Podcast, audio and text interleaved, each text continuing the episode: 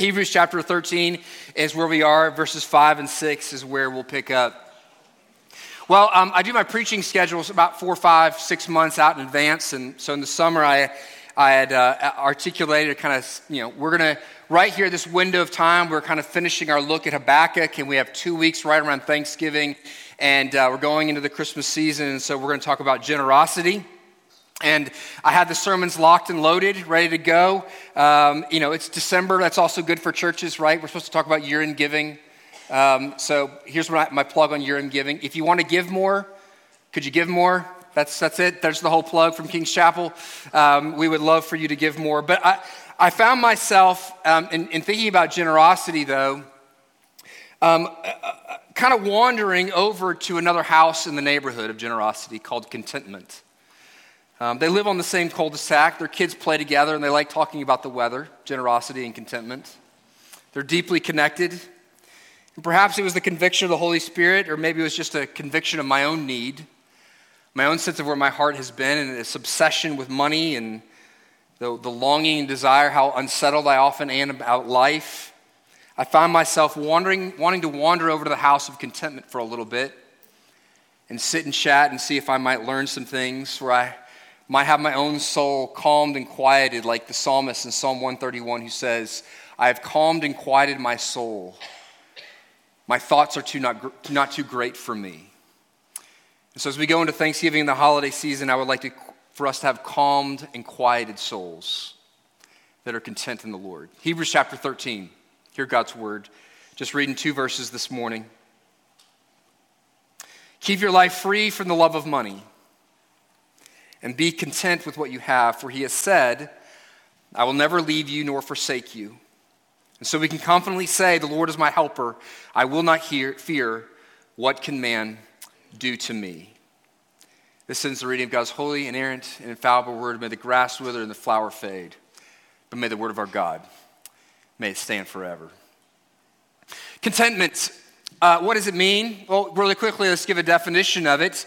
Uh, it, the old Puritan writer Jer- Jeremiah Burroughs uh, gave it to us and helps us understand what contentment is fairly well. Here's the definition, should be up on the screen for you there. It's, he says this The inward condition, contentment is the inward condition of the soul, a quiet frame of mind which surrenders to and delights in God's wise disposal in every condition. We know what contentment is it is that sense that your soul is at rest that while there may be all kinds of things going on around you, you are at rest and at peace inside. It is not a fatalism. It is not a up, whatever, it, how do we say it? What, what it, it is what it is. That's fatalism. That's how we say it today. But it's a quiet trust that the Lord's will be done, and that is enough for me. That is what your soul says.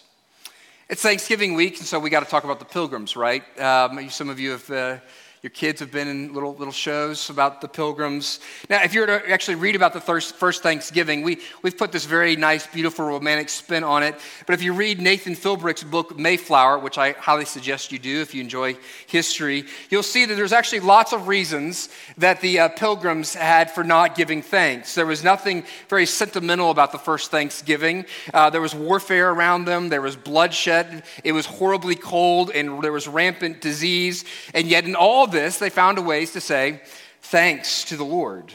And so we asked, how, how in the world could they? And how in the world could I get to that place? That a, though there, there's a life and a storm going on around me and difficulty, that I would be at the place of, of soul rest and contentment before the Lord. You see, in their weakness and frailty, they could give thanks, and it was because that they had the strength of contentment in the Lord. And there is incredible power in contentment. It makes you a person who's very free. That the things of life don't just kind of throw you all over the place and make you like somebody with a, uh, who's like a chicken with your head cut off running all over the place. It makes you calmed and quieted. And so, where do we look? Where can you find this kind of contentment? Well, you know, it doesn't take any great genius to look at Hebrews 13, 15, verse 5 and 6 and tell you what the points are this morning. And you know what they are. That's the difficulty for us this morning, isn't it? Here's the first point contentment can't be found in the love of money. And you go, uh oh. Oh, we're going to talk about this. It takes no, no genius to tell you that this is what we need to face. It's, it's the issue, this is, it's the issue of actually just kind of hearing the things that we already know, to hear the truth about ourselves. Think of Jack Nicholson in the, in the uh, Few Good Men, who looks at us and says, You can't handle the truth.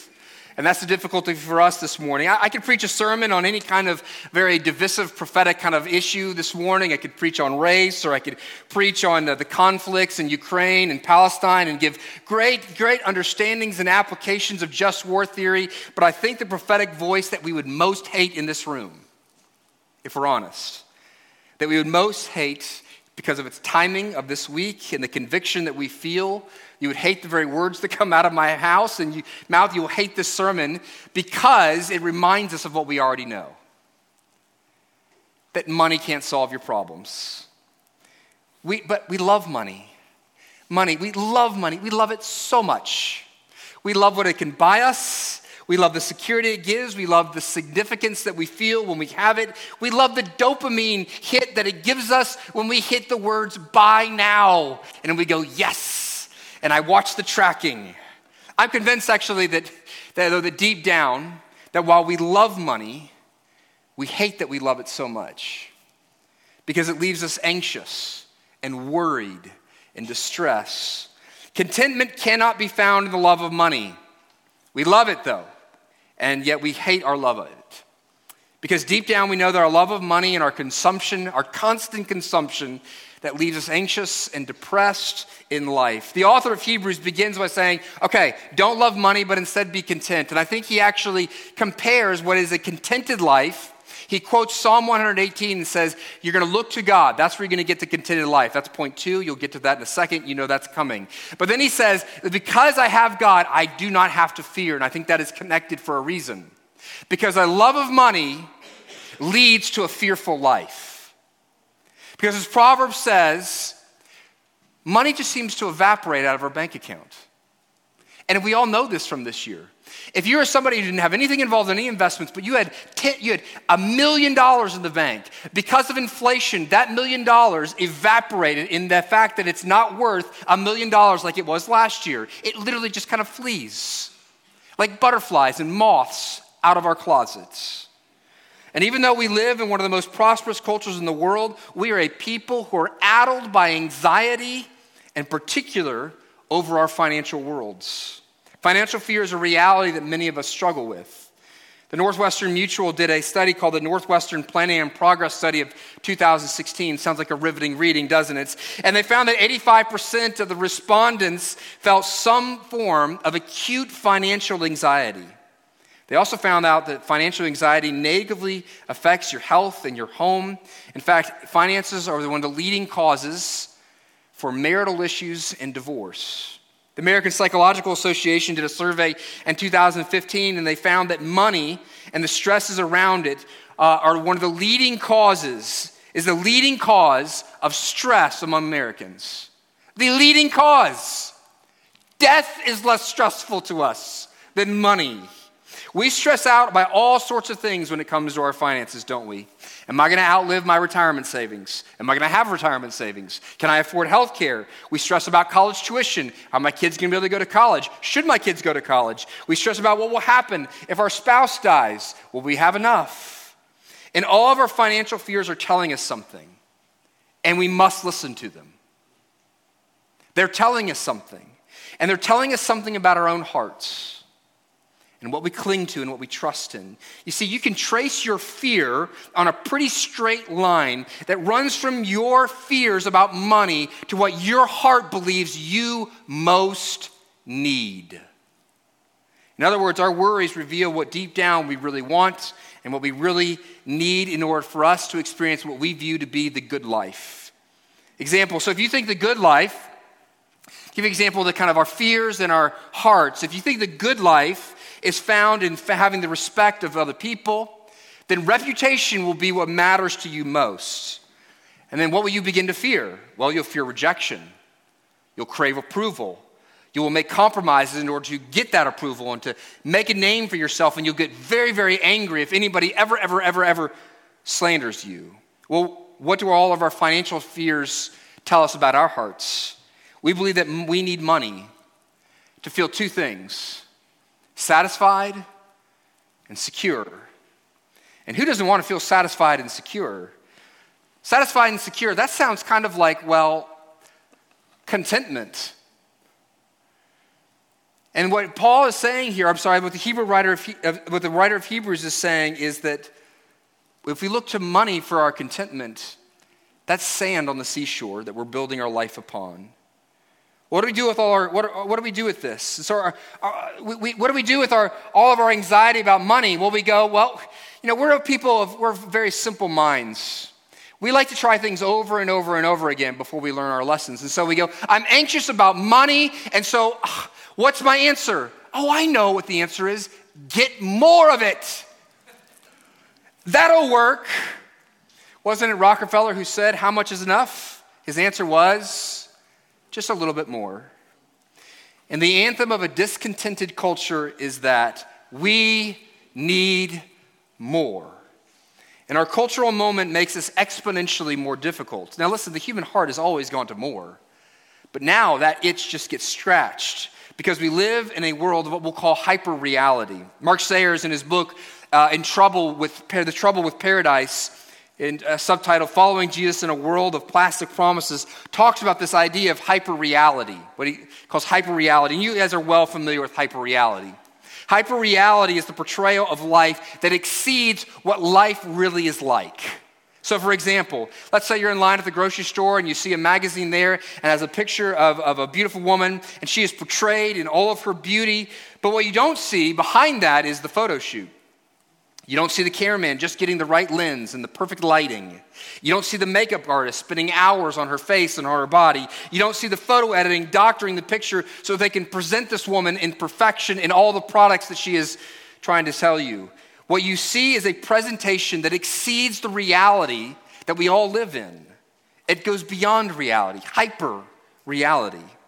And the world is constantly selling us an image of what life should look like all the exotic places you should travel to. Right? Let me tell you, I've got bad news for you. You're never going to be a yacht in a yacht on the Caribbean. And if you are, half of us are going to be throwing up sick.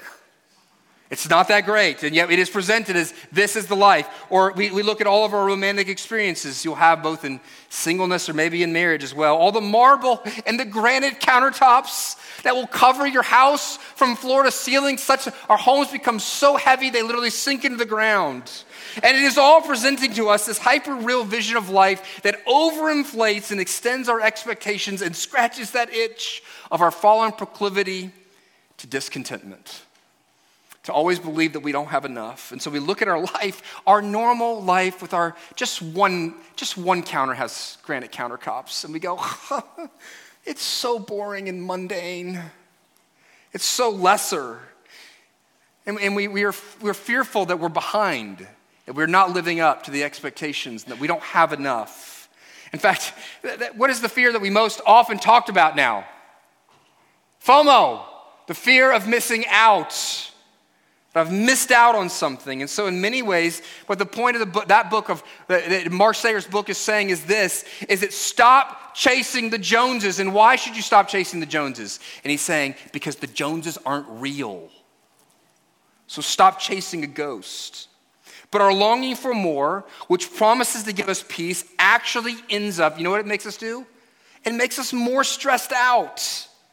Mark Sayers says this in his book, and I have the, the full quote up here for you. Hyperreality is an I will be happy when existence.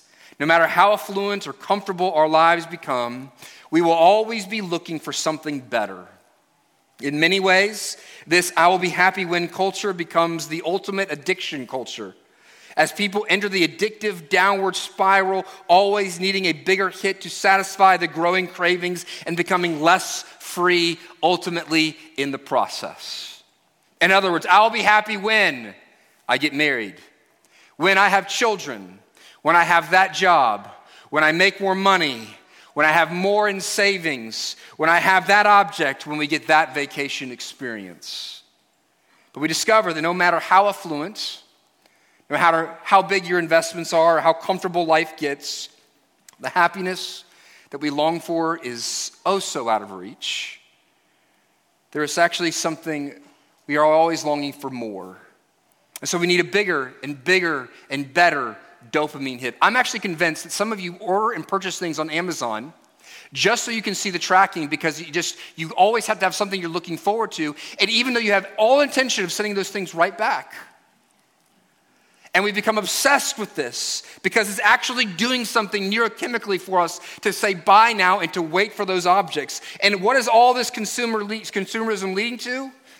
More debt, leads to acquiring more possessions that break, that we have to take care of, and we have to buy more storage facilities to store them in. And that we all end up, we just buy these things and they end up sitting on the shelves waiting to be upgraded by next year's newest edition. And our hyper real world has exploded with social media and our constant scrolling through Amazon and the Target app, and all it has done is make us more anxious. That's been the result. The studies are in. It's killing us. And it is not that the wealthy are exempt from this. In fact, the wealthy are more stressed out. The stats show that the more you have, the more insecure you feel because you're afraid of losing what you already have. And the longing for more money to quell our inner thirst is like drinking seawater, hoping that you will become less thirsty. It just kills you from the inside out. And so maybe the notorious B.I.G. had it all correct. Mo money, mo problems. Now, listen, here's the thing. I, the last 10 minutes, I have not said anything you didn't already know.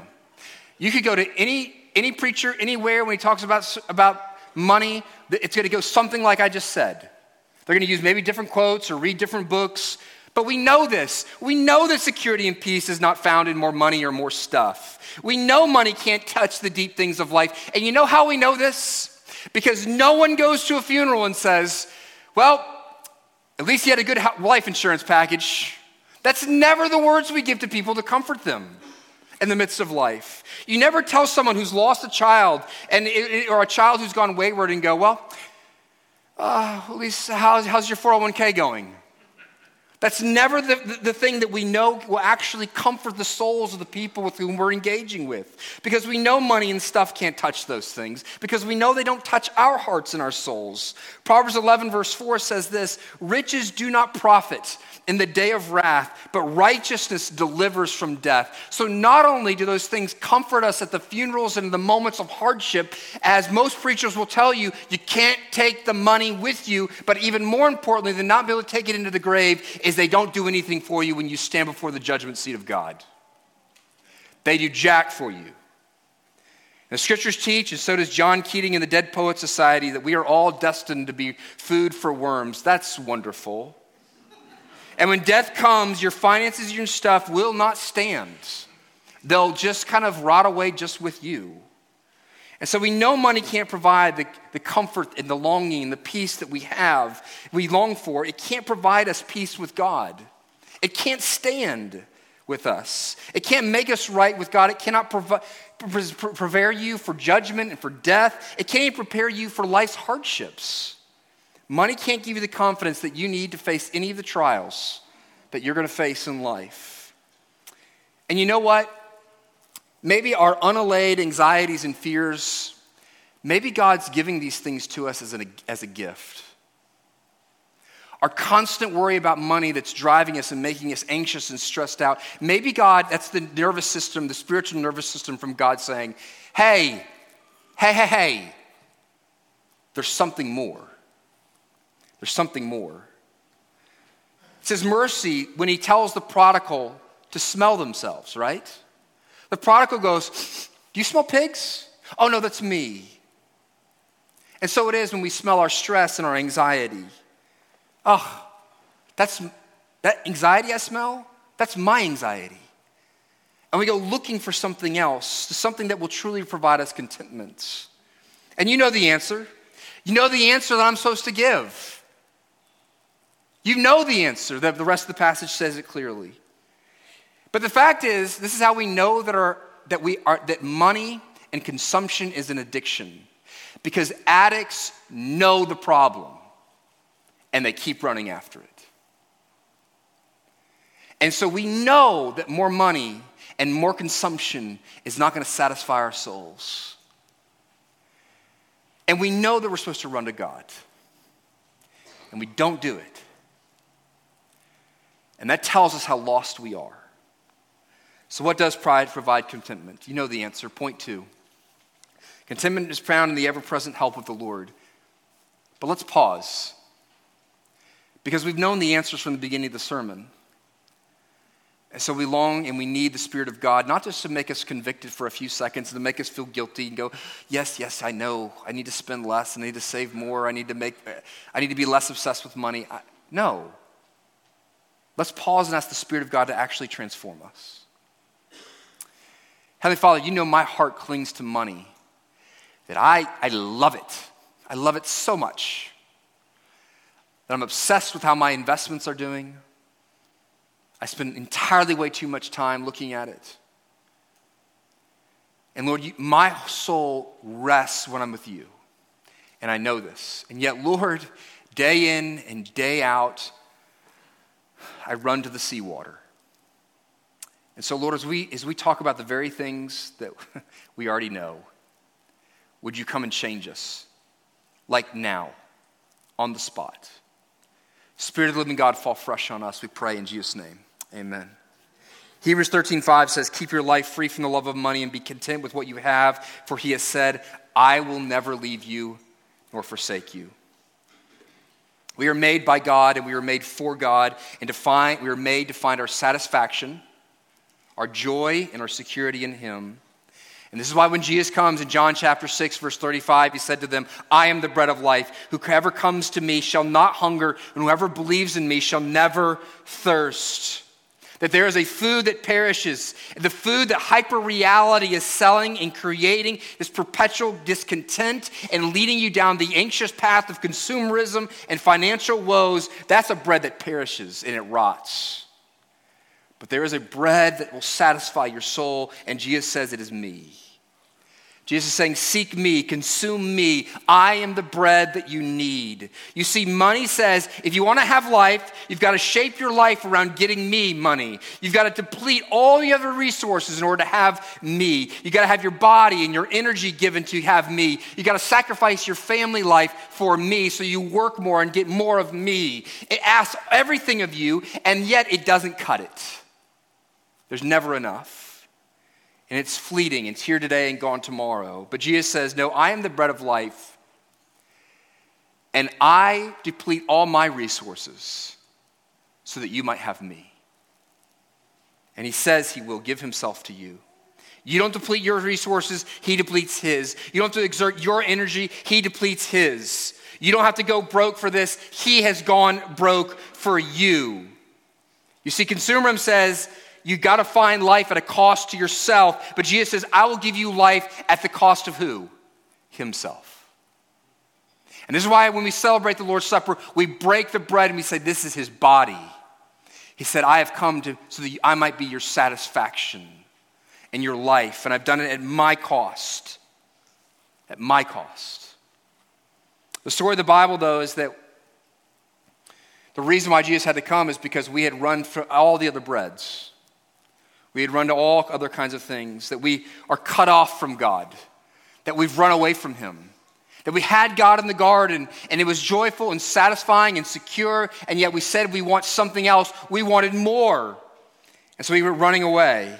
And so we've alienated ourselves from God, the one who is meant to satisfy your soul. And the restlessness in your soul will not be satisfied until you're reconnected to the Father again. And that's why Jesus says, I am the bread, because it is through tasting Him you taste the Father. But we're enslaved to our addiction to more. Our hearts run after money. And so, how are we set free? How are we set free from an addiction to more? Your heart will only be set free to your addiction to more money and more stuff when you experience the kiss of the Father and you realize He is better. Thomas Chalmers is an old Scottish theologian and pastor. He said, he's described it this way that what the heart needs, if you have an addicted heart that's connected to your love for money, that you need the expulsive power. That means it kicks out the idol in your love of money, the expulsive power of a new affection, a new love. A new love. And how do we get that? We've run away from God. Well, we get it because of the gospel, because God came running after us. Writer Joseph Bailey tells the story of his son Tim. Tim was a rascal as a teenager. He made life more and more miserable for everybody in the house. He rebelled constantly, and eventually, when he was 18, he left. He divorced himself and cut himself off from the rest of the family, all of his siblings, his mom and his dad. They barely heard from him unless he wanted something. He lived a completely wayward lifestyle. And his life became a classic prodigal mess. And one night, Joseph Bailey got a call from the police station around midnight saying this Mr. Bailey, we have your son. He's been incarcerated for a DUI. So Joe Bailey drove to the police station the one nearest to them where he thought they had called. And, and he went in there early or late at night, around one in the morning. He said, I'm here to bail out my son. They said, We, we don't have no record of your son being here. And so well, maybe, I, maybe it's the, the next police station over. So he drove to the, drives to the next town.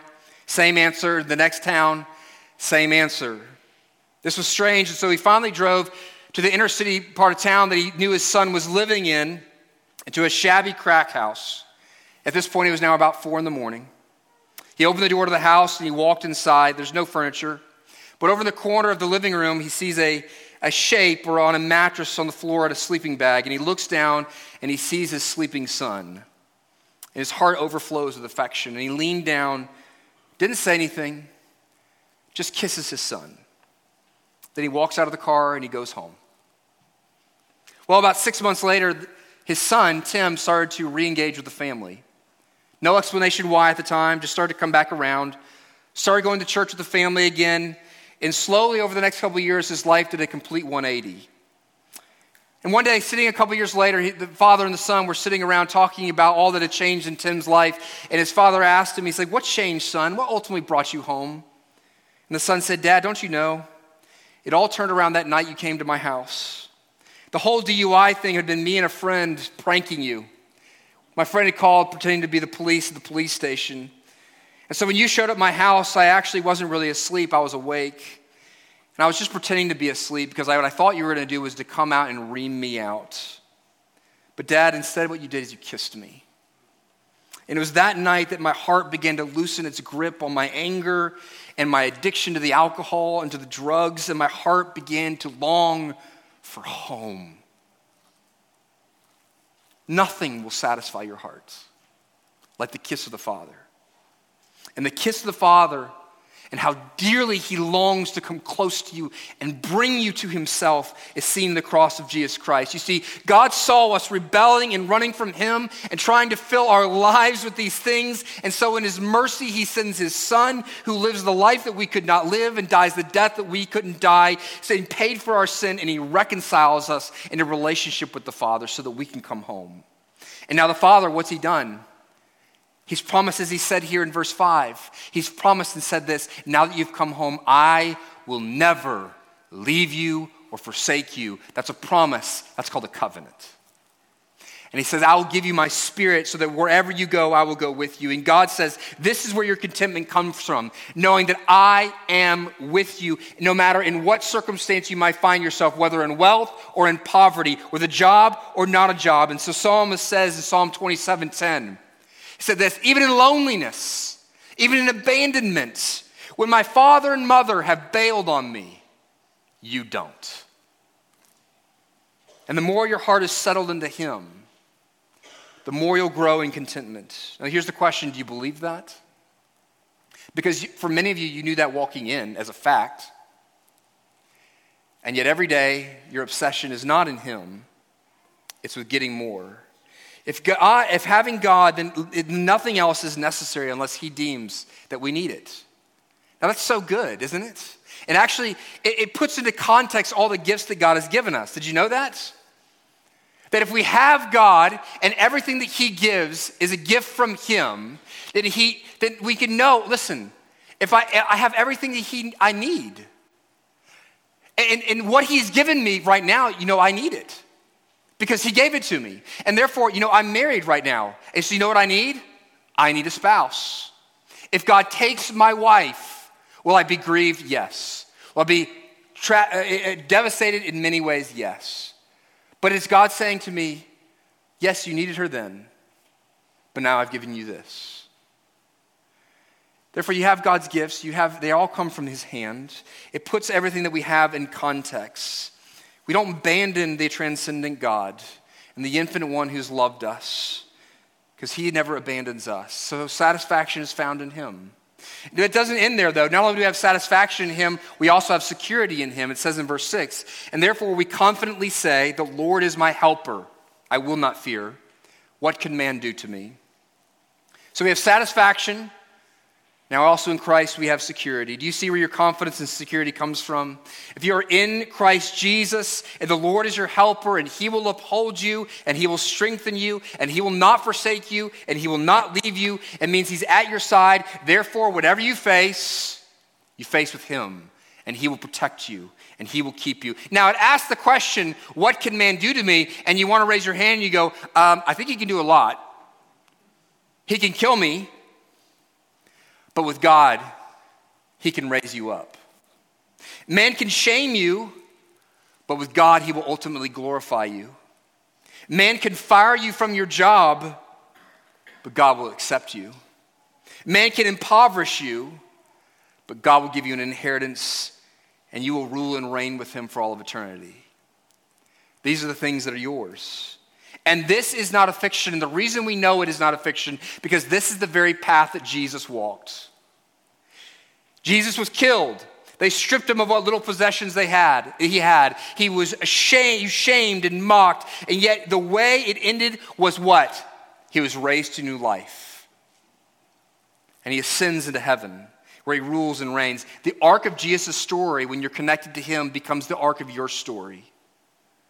And therefore, when everything is falling apart, my trust, my, my trust is not in bank accounts and investments and insurance. I will not trust in the idols of this world, but I will put my hope and trust in Him. But that's really hard, isn't it? Especially in a world of demands and mouths to feed and inflation and whatever else that we're supposed to be worried about. We're scared. And our idols, the way they work us, is they're scaremongers. They're like cable news channels and online news sites. They drive the clicks for our attention via what? Fear. And so, what we need is the prophetic voice of God coming to convince us that He is greater and that He is stronger and that He is bigger than all the things that we face in this world. He can protect us and He can keep us secure in the face of debt and loss of a job and medical bills want to just sit here for a second, force us to focus on the fact that God is bigger and better and stronger than the things you face. I love what Widow said last week. He talked about how kids talk about from Habakkuk 3, my dad's better than your dad. And what's the ultimate? My dad can beat up your dad. Well, you know what? The prophets of old, they constantly, they're like teenagers or like little kids. They're constantly saying to the, to the people around them, my God can beat up your God. That's what they said. My God can beat up your God. And so the prophets come and they say, My God can beat up your, your financial idolatry. This is what the prophets are constantly doing. And so what do they do? When they come across idols, what do they do with idols? They mock them. Remember, this is what Elijah does. The 400 prophets of Baal, it's really hysterical. They count there. They go, he goes and mocks them. He says, Oh, maybe, maybe, maybe Baal's on vacation. He actually gets really graphic. He says, maybe he's relieving himself. Literally, this is in the Old Testament. They get really graphic with this. Your God is on the can. Maybe he can't hear you. That is some fun mocking. Psalm 115, the psalmist even mocks the idols of this world. He says, Your, your idols have, have they, you've built mouths, but they can't speak. They have ears, but they can't hear. Your idols are pretty dumb. In Isaiah 44, it says, You hired craftsmen to build your idols. Isaiah says, You make an idol out of wood, and half the wood you use to burn for a fire and to make dinner, and the other half you use to make an idol so you can bow down to it and ask it to deliver you. And he goes, That's stupid. He makes fun of their idols. And then the best is Isaiah 40. It says this in verse 80, 18 and 19 To whom then will I liken God? Or what likeness can I compare with him? An idol? Exclamation point. A craftsman cast it, and a goldsmith overlays it with gold and casts it for, silver, its, for its silver chains. And then he says, Compare this now to Yahweh. You have your trinkets, but this is who Yahweh is. Do you not know? Do you not hear? Has it not been told you from the beginning? Have you not understood from the foundations of the earth? It is He who sits above the circle of the earth, and its inhabitants are like grasshoppers, who stretches out the heavens like a curtain and spreads them like a tent to dwell in. In other words, he's going, My God can beat up your God. That's what he's saying. Who can like you under the guard God, this God? He's enthroned over everything. He made it all. The, all the seas of the world is like a drop in the bucket. It's like a, just water in his hand. And then in Isaiah 40 tells the same thing, says that this same God of might and power and transcendence and creativity, he says this, he will tend you like a shepherd. And he will gather the lambs in his arms and he'll carry them in his bosom and gently lead those that are with young. In other words, what's he saying? This. Look how strong he is, because it is only as you see how strong he is that you grow impressed with the fact that he holds you. If I try to hold you, it's not going to really do a whole lot for you, is it? But if the God of the universe holds you, and so what does it look like, brothers and sisters, for you to mock your money idol? Like the prophets did, and to compare them to your God. Maybe it looks like you take a $20, but never mind, nobody has any cash. You take a credit card out and you look at it and you say, You're a useful gift, but you're a terrible God. You open up your bank statement, you look at the computer screen, you look at it and you go, You're a useful gift, but you're a useless God. What's another way you could mock the idle money of money? Maybe just giving it away. Just mock money. Just, just you're, you know, just to get your heart to practice relinquishing it and telling money that you don't, you, you don't own me. I can give you away anytime. One pastor put it this way a primary purpose in giving is not that God would get the money out of our pockets, but that he would get the idols out of our hearts. Or one more idea. What if you just took some time, and I know this is very bad timing for this week. What if you took a week of just fasting from spending? You actually ate the food that's in your house that you said, Can we go a week without going to Target pickup? I don't think you can. but then you got to cling. So, yeah, you got to relinquish, you got to mock, but then you got to cling to the one who protects your soul. And so, what will you stuff yourself with over the next six weeks? The longing for money and the longing for stuff? What do you think will satisfy you? You see, this money thing applies to food and all the other stuff. The reality is, a lot of you are going to get to January and they go, oh my gosh, I've eaten so much. And I can't drink fall of January because I drank a lot in January. And you're going to look at your, your credit card statements and you go, that's it. No more spending. Because for the next six weeks, you're just going to bow to whatever idol you serve. So will it be that? Or will you actually eat of the bread of life? And eat of the one who says, I have died to make you mine, and to hear the voice of the Father and to sit with him. So maybe here's my call. Yes, make mock your idol, but maybe what does it look like to cling for the next six weeks to your God? Maybe it looks like go on prayer walks without headphones. Walk and talk with your kids and your spouse. Build a fire and get lost and looking at the embers. Fast from your phone or other media, from activity, from food or drink. Might I, might I suggest that? Jim mentioned this last week. He talked about not picking up your phone until you've actually read the word in the morning. I would actually suggest maybe you should do that at night as well. You know, it's such a mystery why we're so full of anxiety and we have such terrible sleep when we're sitting there every night scrolling, oh, what's wrong with every part of the world as we try to go to bed at night? I'm sure to have a good sleep now, that perhaps maybe scrolling social media is not the best way to lull yourself to sleep at night. So let me give you a different suggestion. I'm going to pop it up on the screen here. There's something called Lectio 365. This is something I use. They're, they have morning devotions and after and evening devotionals. The morning ones get really weird. Don't listen to the morning ones. The evening ones are great. The evening ones are fabulous, and all it does is it just prepares your heart to get quiet before the Lord as you go to bed. So maybe you do this down in the living room, and then you put your phone away and you go upstairs and you read a book until you fall asleep, which will probably take you, like me, about three lines. Because God knows that's what we need. So I'm going to suggest this that you go to bed and you cling to the bread of heaven. as you go there. Let me close with this. After at the end of World War II, there was all these kids that had lost parents and they'd spent years in deprivation. They'd wandered the streets of Europe and the war torn cities. They hadn't had food. They'd starved. And they became little like hoarders. And, and, and when and provision started to begin to happen as the war came to a close, and they brought these kids into orphanages. Uh, psych, psychologists went to these places to try to figure out how do we care for these kids and all the issues that they have coming out of this. And one of the things that, that was the, one of the most significant issues is the kids could not sleep at night. They would wander around constantly. Now, part of that could be because they were so used to bombs going off, but a lot of it was just because they were so hungry for so many years that they would get up and they would pace looking for food. They were so, in, they were so insecure in regards to where food might come from, they couldn't sleep. And so they came up with this very ingenious idea. What would satisfy them and make them feel secure enough so they could actually sleep in their bed at night? So one psychologist said this, what we, you need to do, and he told, went to the orphanage, he said, take a biscuit. Every kid goes to bed with a biscuit in their hand. They're not allowed to eat it before they go to bed. They're not allowed to eat it before they go to bed. But they go to that biscuit and it becomes their binky.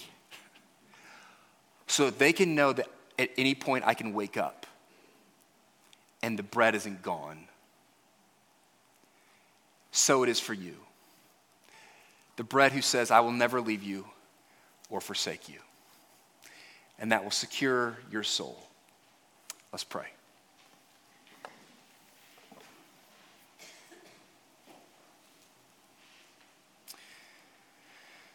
Again, Lord, I ask that you would take uh, the classic sermon, oh, life won't satisfy, go to God.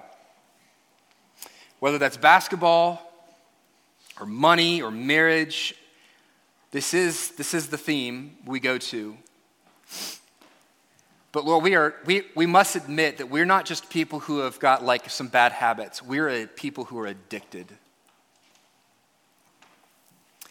And so, living, Heavenly Father, I pray that you would come and convict us and transform us and fill us with the Spirit who would change our habits, literally change our brain chemistry and ultimately, Lord, what we most need is for you to change our hearts.